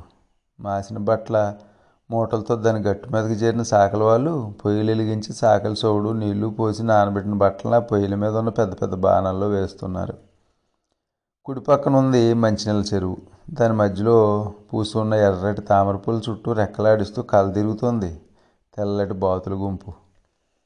నీళ్ళ బిందులు చంకన వేసుకుని కబుర్లు చెప్పుకుంటూ ఆ చెరువు వైపు వస్తున్న ఆడపిల్లలు ఎదురొస్తున్న గోపాలకృష్ణను చూడగానే ఆడుతున్న కబుర్లు ఆపేసి కంగారు పడుతూ పామంచాల్లోకి వెళ్ళిపోయారు. వాళ్ళ వెనకాలే బట్టల మూటతో వస్తున్న సాకలాన్ని ఆపి ఈ ఊళ్ళో నల్లమిల్లి పెదబామిరెడ్డి గారు ఇల్లు ఎక్కడా? అన్నాడు. ప్రశ్న అర్థంగానే సాకలాడు అయోమయంలో పడిపోయి అదోలా చూస్తున్నాడు అడిగిందే మళ్ళా అడుగుతున్నాడు గోపాలకృష్ణ. అర్థం కాని వాడు అదోలా చూస్తూ నిలబడి నువ్వు అడిగింది ఏంటో అర్థం కావట్లేదని సైకిల్ చేస్తుండగా నేను చూపిస్తాను రండి అన్న మాటలో వినిపించడంతో వెనక్కి తిరిగి చూశాడు. నీళ్ళు నిండిన కూజాబిందిని నడుంక ఆంచి పట్టుకుని ఉందామె. ఇరవై ఏళ్ళకి లోపే ఉంటుంది వయసు పెద్ద నలుపైన శరీరమేం కాదు చామంచాయ. అమావాస్య చీకటంత నల్లగా ఉంది జుట్టు. నవ్వకపోయినా నవ్వుతున్నట్టున్నాయి పెదాలు. కళ్ళు వెడల్పుగా ఉన్నాయి ముక్కు మరీ సూదిగా లేదు. నా వెనక రమ్మని ముందుకు అడుగులు వేస్తున్న ఆమె కాళ్ళ వెండి మువ్వల శబ్దం వింతలైగా వినిపిస్తోంది. పది అడుగులు వేశాక ఆ చాకలాడు అలా ప్రవర్తించాడేంటి అని వేసిన ప్రశ్నకి సమాధానం చెప్పింది మోగవాడని. ఆమె తన గురించి అడిగింది క్లుప్తంగా చెప్పాడు. తన చరిత్ర అంతా ముందుకెళ్తున్న వాళ్ళిద్దరిని విచిత్రంగా చూస్తున్నారు. ఇళ్ళలోంచి బయటకు వచ్చిన జనం. ఆ అబ్బాయి ఎవరు నాగమని అని అడుగుతుంటే రాజమ్మ మనవడో అని చెప్తూనే గబగబా ముందుకు వేస్తోంది అడుగులు. తల్లి చెప్పినట్టే ఒక చిన్న రాజుగారి కోటలో పడిపోవటానికి సిద్ధంగా ఉన్న ఒక పెద్ద ఇంట్లోకి అతను తీసుకెళ్ళి నాగమణి కూజ మీదని గచ్చు మీద పెట్టి లోపలికి పరిగెట్టి క్షణాల కాలంలో ఎంటబెట్టుకొచ్చింది రాజమ్మ గారిని. చాలా వరకు ఊడిపోయి పండిపోయి ఉన్న జుట్టుని చిన్న ముడిగా వేసుకుని ఉన్న ఆ ముసలావిడ శరీరం ముడుచుకుపోయి ఉంది. ఎనభై నాలుగేళ్ళు ఆమెకి చూపు సన్నగిల్లిపోయింది. గోపాలకృష్ణ దగ్గరకు వచ్చిన ఆమె అతని శరీరాన్ని ఆప్యాయంగా తడుముతూ తన కుటుంబ క్షేమ సమాచారాలు మొత్తం అడుగుతూ లోపలికి తీసుకెళ్తుంటే కింద పెట్టిన కూజా బిందెని ఎత్తుకుని వెళ్ళిపోయింది నాగమణి. లోపలికి వచ్చిన గోపాలకృష్ణ ముసలి అమ్మమ్మ తమ ఇంట్లో ఇంకెవరి మాటలు వినిపించకపోయేసరికి ఇంట్లో వాళ్ళు ఇంకా నిద్ర లేవలేదా అమ్మమ్మ? అని అడిగాడు. అతని ప్రశ్నకి గొల్లుమని ఆడవటం మొదలెట్టింది రాజమ్మ గారు క్షణం కంగారు పడ్డ అతను అడిలిపోయి వంగిపోయిన భుజాలు పట్టుకుని ఏడవకు అంటూ వాదార్చే ప్రయత్నం చేశాడు. ఎన్నో తరాల నుంచి ఉమ్మడిగా బతుకుతూ వస్తున్న ఆ కుటుంబం ఈ తరంలో విడిపోయిందట.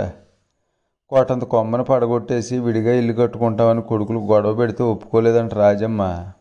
కోపం వచ్చిన ఆ కన్నబిడ్డలో ఈ ముసలావిని ఒంటరిగా వదిలేసి ఊళ్ళో తలో మూల తలో ఇల్లు కట్టుకున్నారట. మాకు వాటాలు వస్తాయంటూ అల్లులు చెప్పి పంపగా వచ్చిన కూతులు కూడా రాజమ్మతో గొడవలు పడి దూరం అయ్యారట శుభమా అని మనవడు వస్తే ఈ శోకాలేంటి మా అమ్మ? తలెత్తి చూశాడు. నీళ్ళ బిందె వాళ్ళ ఇంట్లో పెట్టేసి వచ్చిన నాగమణి గుమ్మం దగ్గర నిలబడి ఉంది బాధలన్నీ వీడికి చెప్పుకుంటుంటే వీళ్ళ అమ్మతో చెప్పుకున్నట్టుందేమని నాలుగు రోజులు ఉంటారుగా దిగిన వెంటనే మొదలెట్టాలా మా అమ్మ? ఆ మాట కంగారు పడుతూ వాచి చూసుకున్న అతను నాలుగు రోజులు కాదు రాత్రికే రాజమండ్రి వెళ్ళి అక్కడి నుంచి వైజాగ్ బండి ఎక్కాలి అన్నాడు. బయటికి లాక్కొచ్చింది అతన్ని. నీళ్ళ కావాలని మోస్తున్న జనం సైకిల్ వెనక క్యారియర్కి చిన్న చెక్క పెట్టి కట్టుకొని రొట్టి బిస్కెట్ అని అరిచే పొరుగురు నుంచి వచ్చే ముసలిరాములు ఎరువులు చల్లడానికి స్ప్రే మిషన్ని అపోలో యాత్రికుల్లో భుజానికి కట్టుకున్న పాలేళ్ళు వాళ్ళకి ఎదురై గోపాలకృష్ణ గురించి అడుగుతున్నారు. తాపీగా వాళ్ళకి సమాధానాలు చెప్తుంటే టైం చూపించి కదలమన్నట్టు సైగ చేశాడు గోపాలకృష్ణ. వెలగలవారి వీధి అవతలున్న గోపాలస్వామి గుడి దాటబోతుంటే ఆ గుడి ఆవరణలో ఉన్న పారిజాతం చెట్టు మించి ముందుకు నడవటానికి వీలైనంత దట్టంగా నేల మీదకి రాలిపడి ఉన్నాయి పారిజాత పుష్పాలు. రాత్రి కురిసిన మంచు తాలూకు బిందువులు ఆ పూల మీద పడి ఉదయం పూస్తున్న లేత ఎండకి స్వామి ముత్యాల్లా మెరుస్తున్నాయి. గబగబా గుట్ట మధ్యకి చేరి గుప్పుడు పూలు ఎరుకున్న నాగమని మీ రెండో మావయ్య గారి వెళ్ళాక సూదిదారం అడిగి దండలా గుచ్చుతాను అంది. గుచ్చాక ఏం చేస్తావు? జడపాయలు తురుముకుంటాను. నేను తురమనా నీ జడలో? మంద్రస్థాయిలో మధురస్వరంతో అతను అలా అడుగుతుంటే తపోల్లాసిని రాగం వింటున్నట్టు అనిపించింది ఆమెకు. వర్షం వచ్చినప్పుడు దీపం చుట్టూ ముసిరే ఉసులులాగా రకరకాల ఆలోచనలు గజిబిజిగా ముసురుకోవటం మొదలెట్టాయి ఆమెలో మనసులో. పాత సర్పంచి కర్రి మందారెడ్డి గారు ఇదిలో నడుస్తుండగా బుడ్డకోసిన ఆంబోతోటి లగెత్తుకుంటూ వచ్చేస్తోంది వాళ్ళ వైపు దాన్ని చూసి కెవ్వుమని అరుస్తూ వెనకబడ్డ అతని తల వెనక భాగం వెనకే నడుస్తున్న ఆమె కుచద్వయాన్ని బలంగా తాకింది. వరద గోదావరి పోసెమ్మ గండి దగ్గర సుళ్ళు తిరిగి ప్రవహించినట్లు ప్రయాణించడం మొదలెట్టింది. ఆమె లేత నరాల్లో వేటి రక్తం. లేతగా ఉండే ఆమె చేతివేలికి ఇష్టమైన కానడరాగ గమకాన్ని వీణమెట్ల మీద కదిలిస్తున్నట్టు వణికాయి.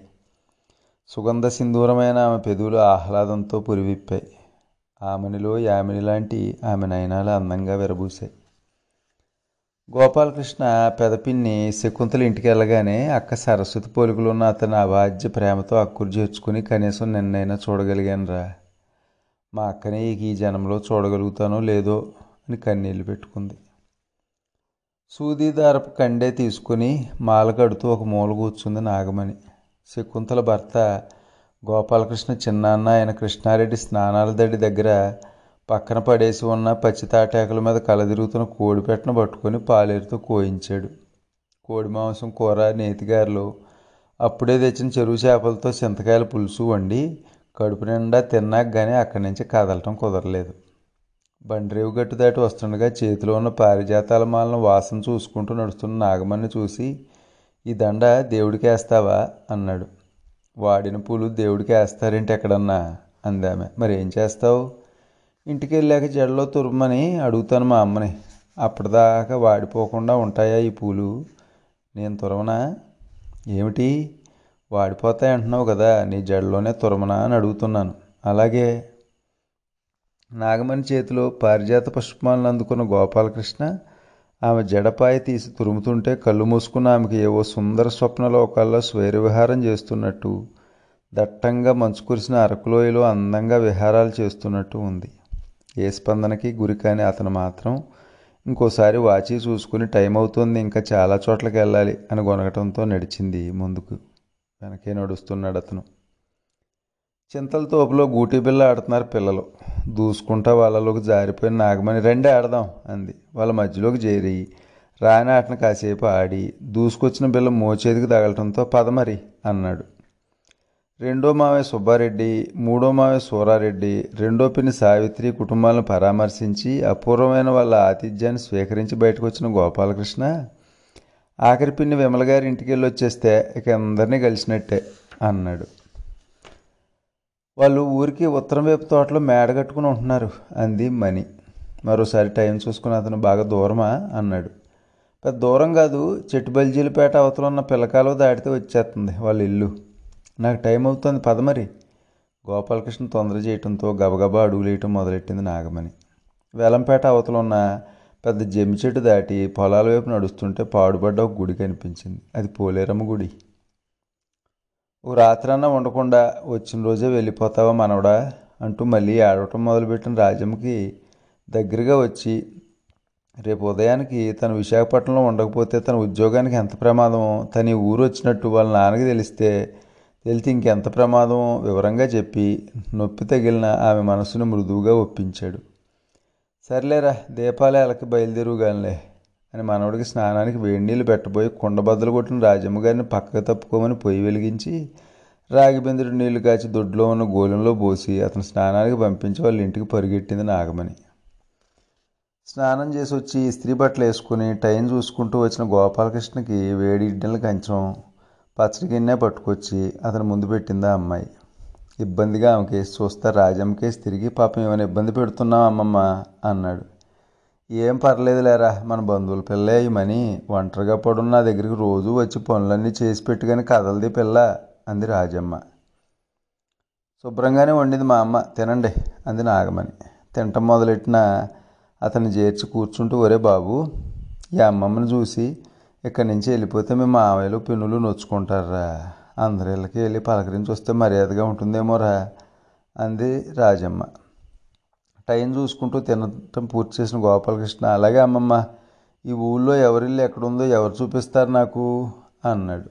మన మనీ ఉంది కదా దీన్ని కూడా వెళ్ళు. కాస్త ఇబ్బందిగా ఆమె కేసు చూసి కదలబోతుండగా రెక్క పట్టుకుని ఆపి ఊరి నిండా మన బంధువులే ఎవరు పిలిస్తే వాళ్ళ ఇంటి దగ్గర ఆగిపోయావు. వసే మనీ పిల్లలందరినీ ఇళ్ళకి తీసుకెళ్ళి పూచి నీది అని పంపించింది రాజమ్మ గారు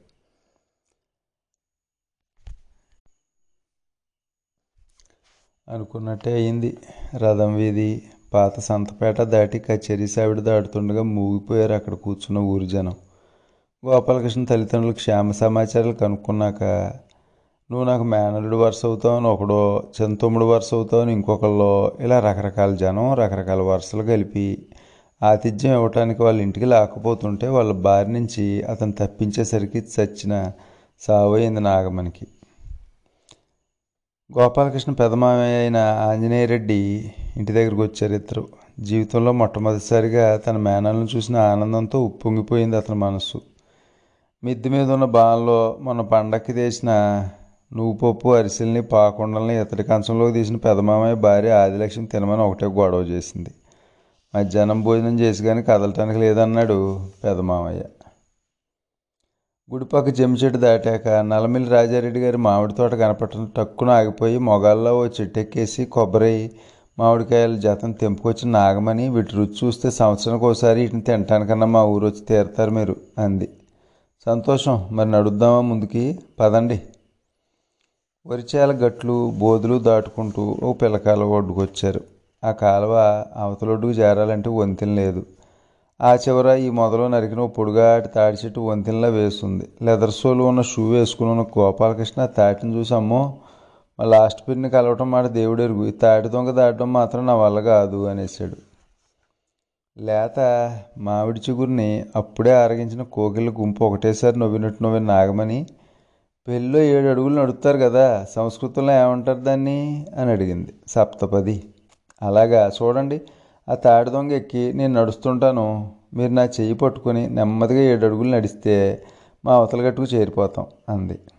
అలాగా కానీ నాకు భయంగా ఉంది. ముందు దాహం వేస్తుంది అన్నాడు దగ్గరలో ఉన్న పంపు షెడ్ దగ్గరికి తీసుకెళ్ళింది. దడదడ నీళ్ళు పారుతున్న మూడు అంగుళాలు వెడల్పున్న నీటి గొట్ట పంచును మూతి పెట్టించి కడుపార నీళ్ళు తాగించి మరి పదండి అంది. ఆ పిల్ల కాలువ దగ్గర చేరాక పట్టి మీద కాలు అయిపోతే వెనక్కి దగ్గర నువ్వు అన్నదే కరెక్టు. ముందు నువ్వు నడిస్తే నీ చేయి పట్టుకుని నడుస్తాను అదే సులువులాగా ఉంది అన్నాడు. నువ్వేసిన నాగమణి సప్తపద అన్నమాట అంటూ చెయ్యి అందించింది. వణుకుతూ ఆమె చెయ్యి పట్టుకుని నడుస్తూ ఎక్కడ జారి నేలలో పడతామో అని భయపడుతూ ఉన్న అతని మొహం అంతా ముచ్చెమట్లు పట్టేస్తున్నాయి.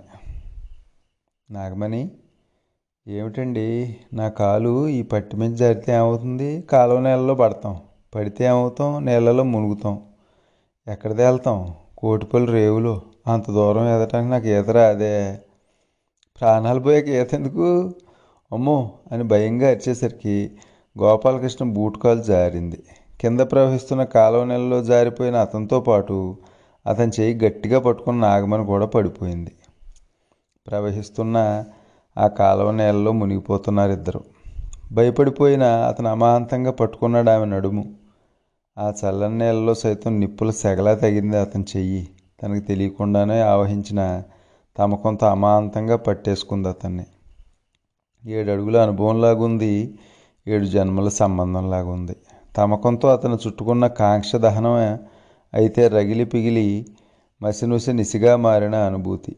తడి బట్టలతోనే అవతల ఒడ్డుకి చేరుకున్న మళ్ళీ టైం చూసుకున్న గోపాలకృష్ణ లబో అన్నాడు.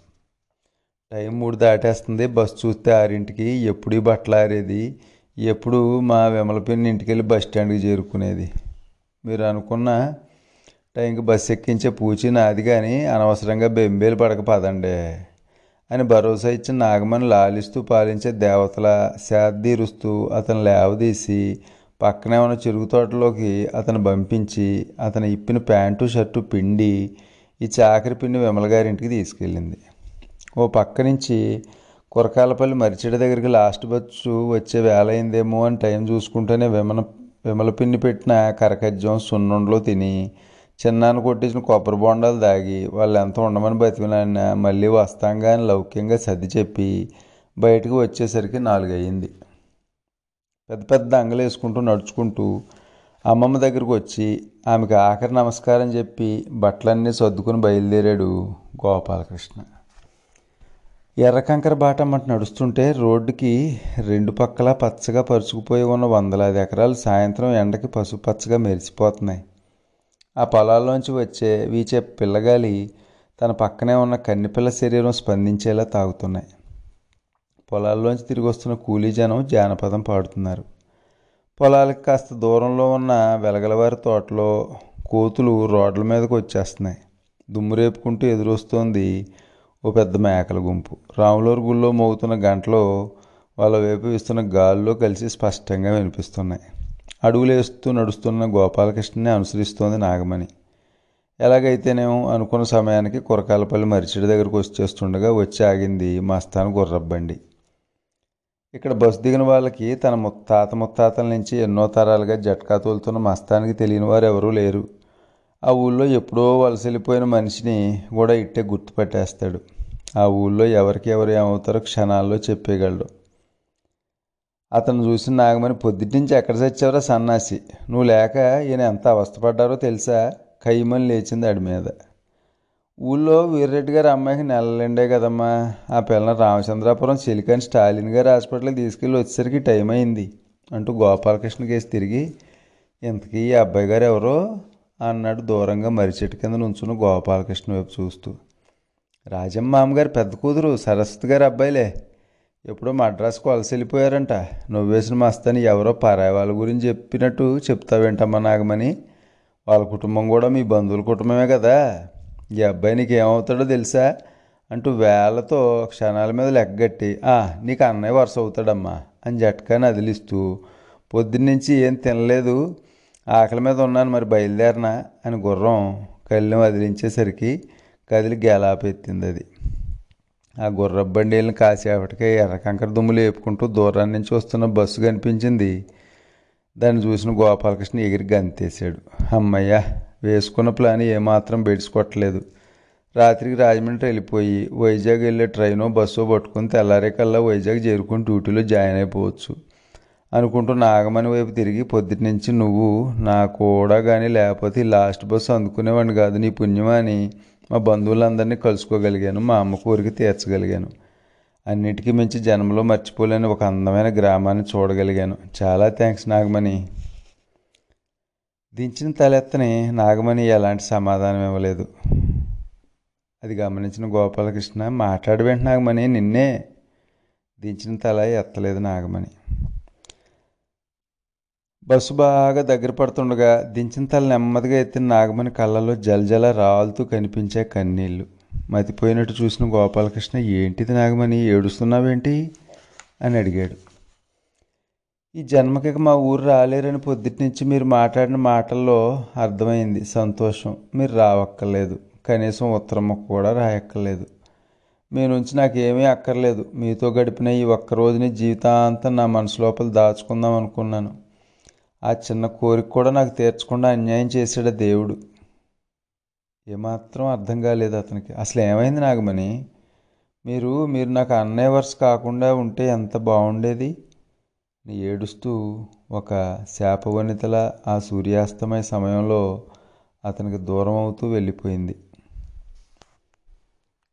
రచన ఏప్రిల్ పంతొమ్మిది వందల తొంభై ఆరు. ఆ ఏటిగట్టు మీద. వాళ్ళిద్దరూ లేచిపోయి నెల రోజులు అయింది పటిసం అవతల పాతిక ఎకరాల పొగాకు తోట యజమాని బుల్సుబ్బాయి కూతురు సావిత్రి. ఏగేశ్వరపురం పంపింగ్ షెడ్లో రోజువారీ కూలీకి చేరిన మనిషి సుందరం. నిరుడు తాళ్ళపూడి జాతరకు వెళ్ళినప్పుడు పరిచయం అయింది సావిత్రి. పది నెలల కాలంలో ఆ పరిచయం బలమైన బంధంగా మారింది. పెళ్ళి చేసుకుని అదే ఊళ్ళో కాపురం చేద్దామంటే పరిస్థితులు ఏమాత్రం అనుకూలించలేదు. దాంతో ఓ రోజు రాత్రి పాపికొండల దగ్గర ఉన్న కొండమొదలు అనే ఊరి నుంచి బయలుదేరే ప్యాసింజర్ లాంచి వాళ్ళ ఊరు రేవులో ఆగినప్పుడు అది ఎక్కి రాజమండ్రి గోపాదాల రేవు దగ్గర దిగారు. అక్కడి నుంచి అన్నవరం వెళ్ళి పెళ్ళితంతు ముగించుకొని రెండు రోజులు సత్రంలో కాపురం చేసేసరికి తెచ్చుకున్న డబ్బులు మొత్తం అయిపోయాయి. ఇక వేరే దారి లేక దేవస్థానం సత్రంలో పనికి కుదిరారు కానీ నాలుగు రోజుల కంటే ఎక్కువ ఉండలేకపోయారు అక్కడ. ఆ తర్వాత కత్తిపూడి జంక్షన్కి అక్కడి నుంచి బంగ్లా పెంకులు బట్టీలు ఉండే జగ్గంపేటకి మారారు. సావిత్రి అందగత్తైన కారణంగా విషమించే పరిణామాలు ఎక్కువగా ఏర్పడడంతో ఒక రాత్రి లారీ ఎక్కి రావులపాలెం వెళ్ళారు. అమృతపాని అరటిగల్లు టోకును అమ్మే కొండలరావు దగ్గర పనికి కుదిరారు. అక్కడ సమస్యే. వారం రోజుల పాటు అంబాజీపేట అమలాపురం తిరిగి ఒకరోజు రాత్రి అయ్యేసరికి ఎదురులంక రేవుకి వచ్చారు. ఆ ఒడ్డుకి అవతల వైపు ఉంది యానం. టికెట్లు కొనుక్కొని పంట ఎక్కారు పౌర్ణమి వెళ్ళిన మూడో రోజు అది. చంద్రుడు ఆకాశంలోకి ఆలస్యంగా వచ్చాడు.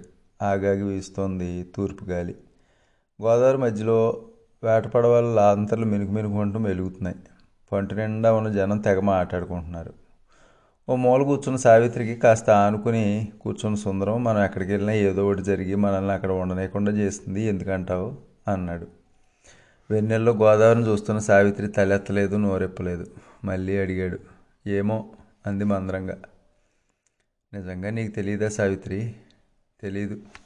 నాకు తెలుసు. చెప్పనా? ఏంటి? నీ కళ్ళు బాగుంటాయి. నువ్వు పొడుగ్గా అందంగా ఉంటావు. నాకు కొంచెం పొట్ట ఉంది పొట్టిగా ఉంటాను. నా మొహం పెద్ద ఏం బాగోదు. ఏదో చెప్తానని ఇదంతా చెప్తున్నావేంటి? ఇబ్బందిగా అడిగింది సావిత్రి. అక్కడికే వస్తున్నా నేను. పక్క పక్కనే నిలబడితే మన ఇద్దరిది సరైన జంట కాదు. మన ఇద్దరిని చూసిన జనం మొగుడు పిల్లలుగా లెక్కలు వేసుకోక నన్ను నీ భర్తగా అంచనా వేయలేక లోకు కడుతున్నారు. ఆ కారణంగానే మన పెళ్ళైన రోజు నుంచి ఏదో ఒకటి జరుగుతూనే వస్తుంది. ఇంకా ఏదో చెప్పబోతున్న సుందరాన్ని కాపమని సైగ చేసి భార్యాభర్తలు అంటే ఈడు జోడు సరిగా ఉండడం కాదు. నువ్వు పొడుగు లేకపోవచ్చు నీ మొహం బాగోపోవచ్చు.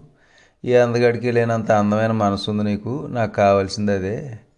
అది నచ్చే నేను కోరుకున్నాను. ఇక జనం మనల్ని ఎలా అనుకున్నా నాకు అనవసరం. నాకు నువ్వు నీకు నేను అంతే. ఇంకెప్పుడు అలా ఆలోచించద్దు అనేసింది సావిత్రి.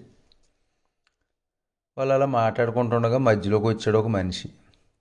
నల్లగా సన్నగా కాస్త పొడుగ్గా ఉన్నాడు.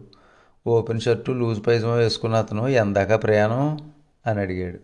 యానం ఊళ్ళోకి చెప్పాడు సుందరం. ఎవరింటికి?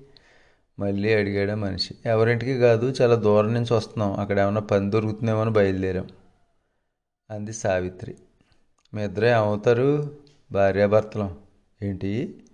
అవునండి మేమిద్దరం మూడు పిల్లలం ఏ? అంది సావిత్రి. ఏం లేదు మరి నీ భాషకి ఇతని భాషకి తేడా ఉందేంటి? తను బాగా చదువుకుంది చెప్పాడు సుందరం. అలాగా? అని ఆలోచించిన మనిషి పారిపోయి వచ్చారా? అన్నాడు.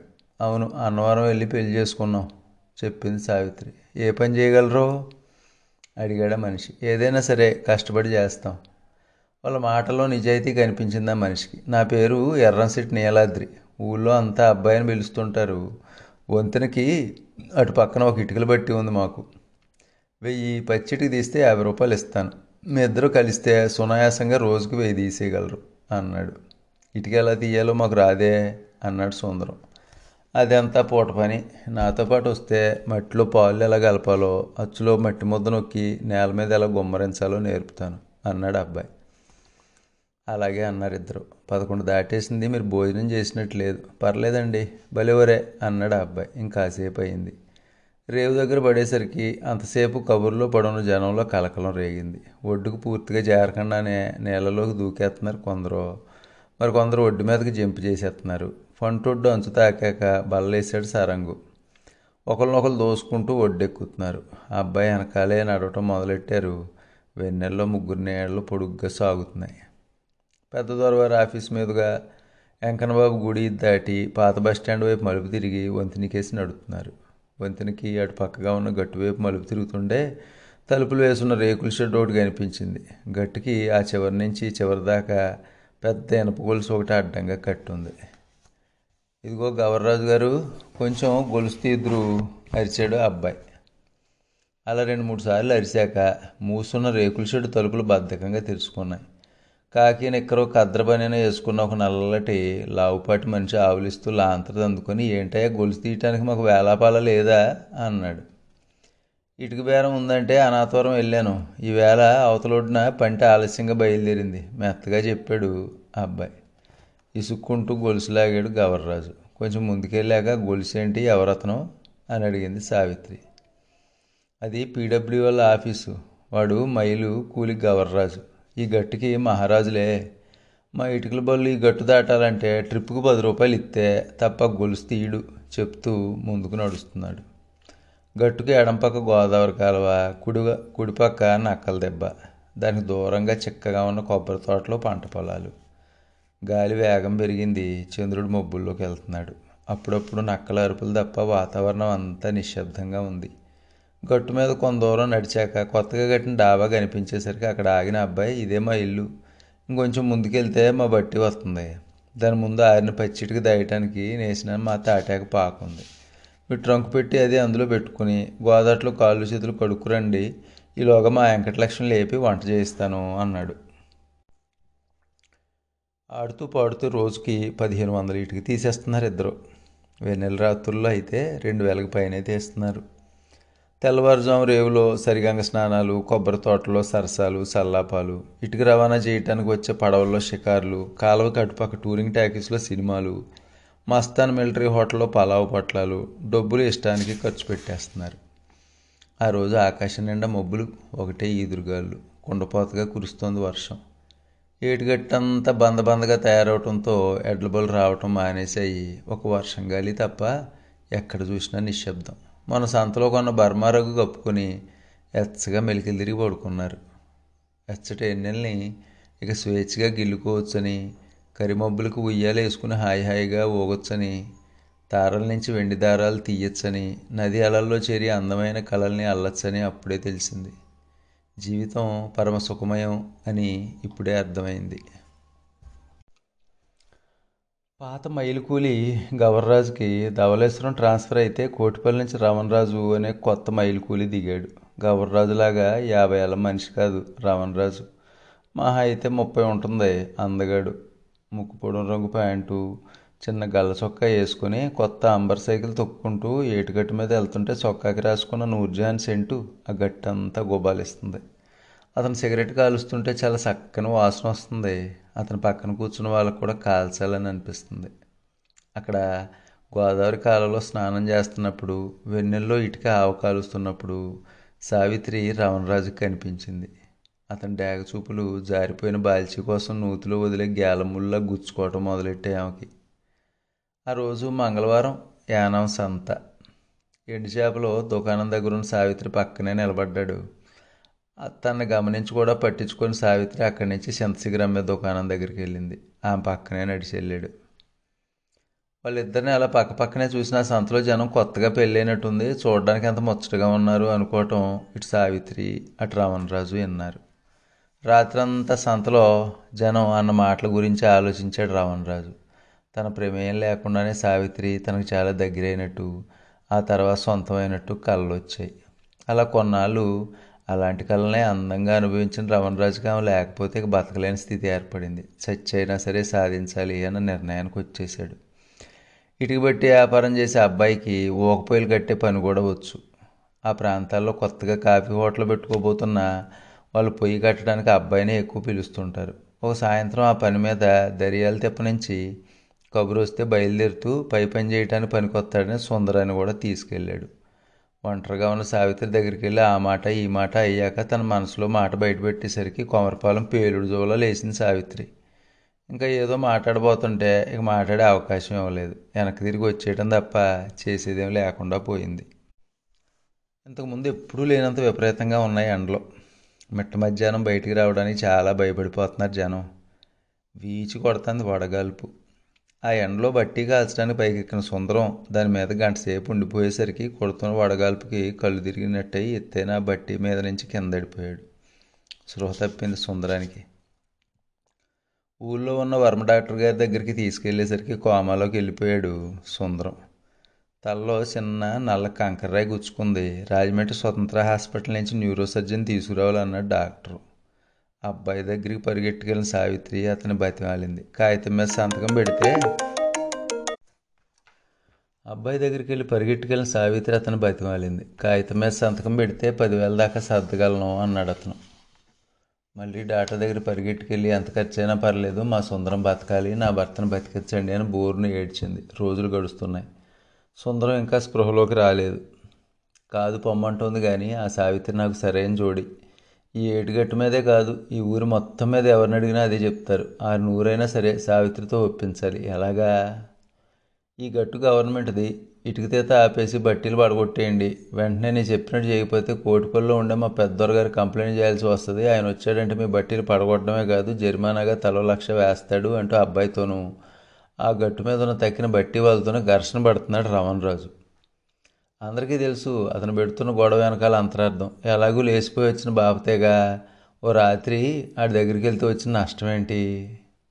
అసలు దాని మొగుడి కంటే వాడు ఎంత అందగాడని నిజం చెప్పాలంటే సావిత్రికి సరైన జోడు సుందరం కాదు ఈ రమణ రాజే. బయటపడడం లేదు కానీ ఎవరికి వాళ్ళు కొనుక్కుంటున్నారు సావిత్రికి ఖాయంగా అర్థమైపోయింది. రమణ రాజు డాగ చూపు. వాడి గురి మహారథులు బ్రహ్మరాక్షసులు కూడా తప్పించుకోలేని గురి. ఆ సాయంత్రం మబ్బులు దట్టంగా మూసేసి ఉన్నాయి. పెద్ద వడగల్లవాన పడేలా ఉంది. కళ్ళంలో ఆరబెట్టిన పచ్చిటికిన పాకలోకి జారవేస్తున్న టైంలో కడుపులో తిప్పినట్టే పెద్దగా వాంతి చేసుకుంది. ఏదో అనుమానం వచ్చి డాక్టర్ దగ్గరికి పరిగెట్టింది. పరీక్షలు చేసిన నర్సు హాయిగా చెప్పేసింది నీకు మూడో నెల అని. ఒకప్పుడు ఆనందపడేదేమో. ఆ క్షణంలో మాత్రం గుండెలు సర్వం జారిపోయినట్టు అనిపించి గబగబా డాక్టర్ దగ్గరికి పరిగెత్తి నర్సమ్మ నాకు కడుపు అని చెప్పింది భర్త లేనిలో నేను రేపు పుట్టబోయే నా బిడ్డతో ఈ ఏటోడున చాలా దుష్ట శక్తులను ఎదుర్కోవాలి చెప్పండి. నా భర్త బతుకుతాడంటే ఈ కడుపు ఉంచుకుంటాను లేకపోతే తీయించేసుకుంటాను.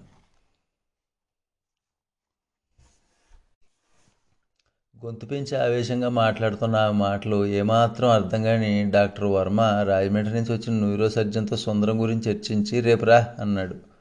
వారం తిరిగింది. కోమాలోంచి బయటపడ్డాడు సుందరం. నీ భర్త ఖాయంగా బతుకుతాడు అన్నారు వర్మ గారు రోజులు గడుస్తున్నాయి. సావిత్రి కడుపులో పిండం పెరుగుతుంది. గట్టు మీద రమణరాజు తక్కిన బట్టెల వాళ్ళు పెడుతున్న గమ్మత్తైన బెదిరింపులు భరిస్తూనే పరమానందంగా తన భర్తకి సేవలు చేస్తోంది. సుందరం ఇప్పుడు చక్కగా మాట్లాడుతున్నాడు. సరదాగా నడిచి తిరుగుతున్నాడు. ఓ సాయంత్రం అతనితో చెప్పింది. ఇప్పుడు నాకు నాలుగో నెలలు నిండబోతోంది అని. చాలా సంబరపడ్డాడు సుందరం. వెంకన్నబాబు గుడి ఎదురీదిలో ఉన్న హాస్పిటల్ నుంచి డిశ్చార్జ్ అయిన సుందరం సావిత్రి తీసుకొచ్చిన రిక్షాలో కూర్చున్నాడు. చిన్న సెంటరు పాత బస్టాండు దాటి వంతినపై వెళ్తుంది రిక్షా. ఎప్పుడూ లేనంత ఆనందంగా ఉన్నాడు సుందరం. ఏదో చెప్పి అది పూర్తి చేయకుండానే నవ్వేస్తున్నాడు. ఆ నవ్వు మధ్యలో ఆపేసి ఇంకోటి చెప్పి మళ్ళీ నవ్వేస్తున్నాడు. అతని నవ్వులకి రిక్షా ఊగిపోతుంది. వాళ్ళు ఎక్కిన రిక్షా వంతెన దాటి ఏటిగట్టు మొదట్లో ఉండే పీడబ్ల్యూడి వాళ్ళ రేకుల షెడ్ మలుపు తిరుగుతుంటే గట్టు మీద పేపర్తో నిలబడి తెలుగుదేశం సత్యబాబు కాఫీ హోటల్ పోసయ్య సూర్యనారాయణ రిక్షాలో ఉన్న సుందరం కేసి చూస్తున్నారు. సాయంత్రం ఆ ఏటిగట్టు మీద ఉండే డ్రైవర్ సుబ్బారావు సత్యమ్మ కళ్ళు అత్తో శేషారావుతో ముంత పంపించాడు. బాగా పొద్దుపోయాక స్నానం చేసి హుషారుగా ముంత అందుకుని గటగడ తాగేశాడు సుందరం. చాలా ఆనందంగా ఉన్న సుందరాన్ని చూస్తూ వంతెన దగ్గరికి వెళ్ళి వస్తాను అంది సావిత్రి. ఎందుకన్నాడు? నీకు దిష్టి తీయటానికి ఎండుమిరపకాయలు ఇవాళ కూర వండటానికి మేక మాంసం తీసుకువస్తాను అంది. పొద్దుపోయింది ఒంటరిగా ఏం వెళ్తావు? అందులోకి ఐదు నెలలు నిండాయి. నేను వస్తాను ఉండు అని ఆమె వెనకే బయలుదేరాడు. రేకుల షెడ్ దాటి రోడ్డు మీదకి వచ్చారో లేదో చొల్లంగి నుంచి వస్తున్న ఎండి చేపల లారీ ఇద్దరిని గుద్దేసేసరికి చెరువుమూల పడ్డారు. సావిత్రికి మోచేతులు కొట్టుకుపోయే తప్ప పెద్దగా దెబ్బలేమి తగలలేదు. గబుక్కుని లేచి ఇంకో మూల పడున్న సుందరం దగ్గరికి పరిగెత్తింది. ఇంతకుముందు ఏ తల మీద అయితే దెబ్బ తగిలిందో సరిగ్గా అక్కడే చిన్న దెబ్బ తగలడంతో అతని ప్రాణం పోయింది. చనిపోయిన సుందరంకి శాబాక్కయ్య చూస్తోంది సావిత్రి. అప్పుడే రేకుల షెడ్లోంచి బయటకు వచ్చిన రమణరాజు డేగ కళ్ళతో ఆమెనే రెప్పార్పకుండా చూస్తున్నాడు.